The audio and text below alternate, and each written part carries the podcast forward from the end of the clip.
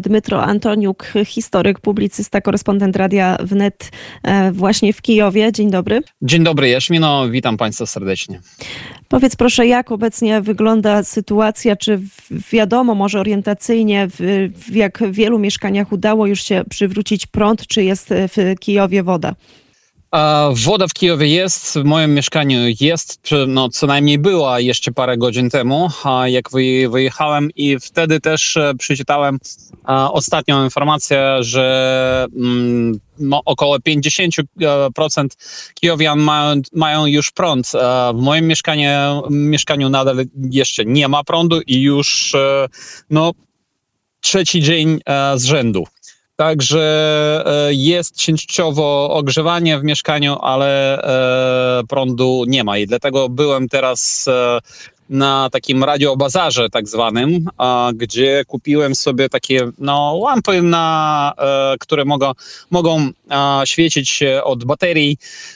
Także już pożegnam się z świeczkami nareszcie bo i, i nie będzie sobie a, łamał wzroku, a, a spokojnie sobie poczytał w, wieczorem. Także mm, kupują dużo kijowian teraz jest na tym radiobazarze, kupują w, w ogromnych ilościach takie lampy, a, no bo widać, że to jest taka sytuacja, jest na, na długo, nawet e, kiedy już przewrócą, pr, przewrócą nam wszystkim ten prąd, mam nadzieję, to też nie mam wątpliwości, że kolejne ataki e, Rosji E, na, e, na energetykę Ukrainy nas, na nas czekają też.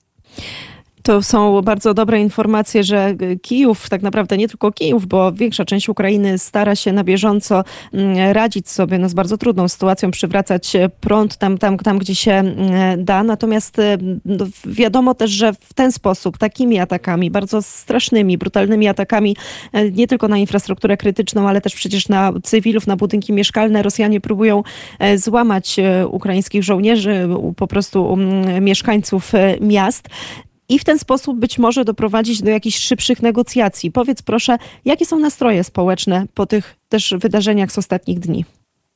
Nastroje są tacy, takie, że jesteśmy bardzo źli wszyscy, a także w, z tych ataków oczywiście. I też w, no, dzisiaj na w raporcie z Kijowa mówiłem już wczoraj, oglądałem filmik, jak na lewym brzegu Kijowa, tam gdzie jest taka duża sypialnia, tak powiem, dzielnica sypialna, gdzie dużo ludzi mieszka.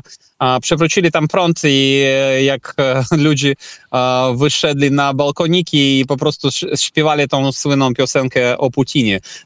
No i to demonstruje po prostu naszą niezłomność, naprawdę. Chociaż e, też szczerze mówiąc, też są już ludzie oczywiście, które są bardzo wściekli z tego wszystkiego i mówią, że niektórzy mówią, nie, ich, ich jest niedużo, nie, nie dużo, ale oni mówią, że to być może nam celowo wymykają prąd i chcą nas zamrozić i tak dalej, i tak dalej. Ale no, my ta, takim ludziom mówimy, że to nie, e, oczywiście nie rząd ukraiński to robi, a robi to tylko Kreml i Rosja. To jeszcze na zakończenie, nie wiem Dmytro, czy dotarły do Was te informacje, bo przecież teraz e, jest tak, że to, to my tak naprawdę tutaj mamy dużo łatwiejszy dostęp do internetu, do bieżących informacji niż Wy na Ukrainie. Natomiast w Polsce toczy się teraz dyskusja dotycząca mm, tych amerykańskich systemów rakiet przeciwlotniczych, e, których rozmieszczenie na Ukrainie zaoferowała Polska i e, mamy, mamy też komunikat ze strony niemieckiej, że mm, te systemy powinny jednak być w Polsce chronić polskiego nieba. Czy jakoś ta sytuacja e, do Was dotarła, jest jakoś komentowana na Ukrainie?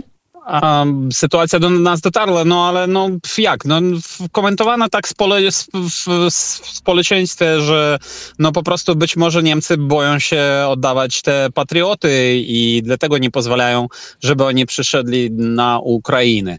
No a w, też na sam koniec powiem, że e, sytuacja na przykład w Chersoniu jest bardzo ciężka, bo e, on jest pod ciągłym ostrzeliwaniem. I na przykład teraz e, zadzwoniła do mnie znajoma z Lwowa i powiedziała, że do Kijowa ewakuowała się jedna kobieta z Hersonia akurat, która przeżyła całą okupację e, rosyjską, ale z, e, teraz musiała wyjechać, bo tam sytuacja po, pogarsza się i ona zabrała stąd ponad 130 kotów, których ludzie też, które wyjechali stąd po prostu wyrzucali na ulicę i teraz poprosiła też o, o to, żeby pomóc tej pani z tymi kotami. Także jadę na zakupy e, różnych karmów i jadę do tej pani. Bardzo serdecznie dziękujemy za komentarz e, i trzymamy kciuki, Dmytro, żeby jak najszybciej sytuacja się ustabilizowała i żeby udało Ci się pomóc e, jak najwięcej, jak najwięcej zrobić. Dmytro Antoniuk, historyk, publicysta, korespondent Radia Wnet w Kijowie, był gościem Kuriera w Samopołudnie. Bardzo serdecznie dziękuję za rozmowę. Dziękuję wzajemnie i trzymamy się.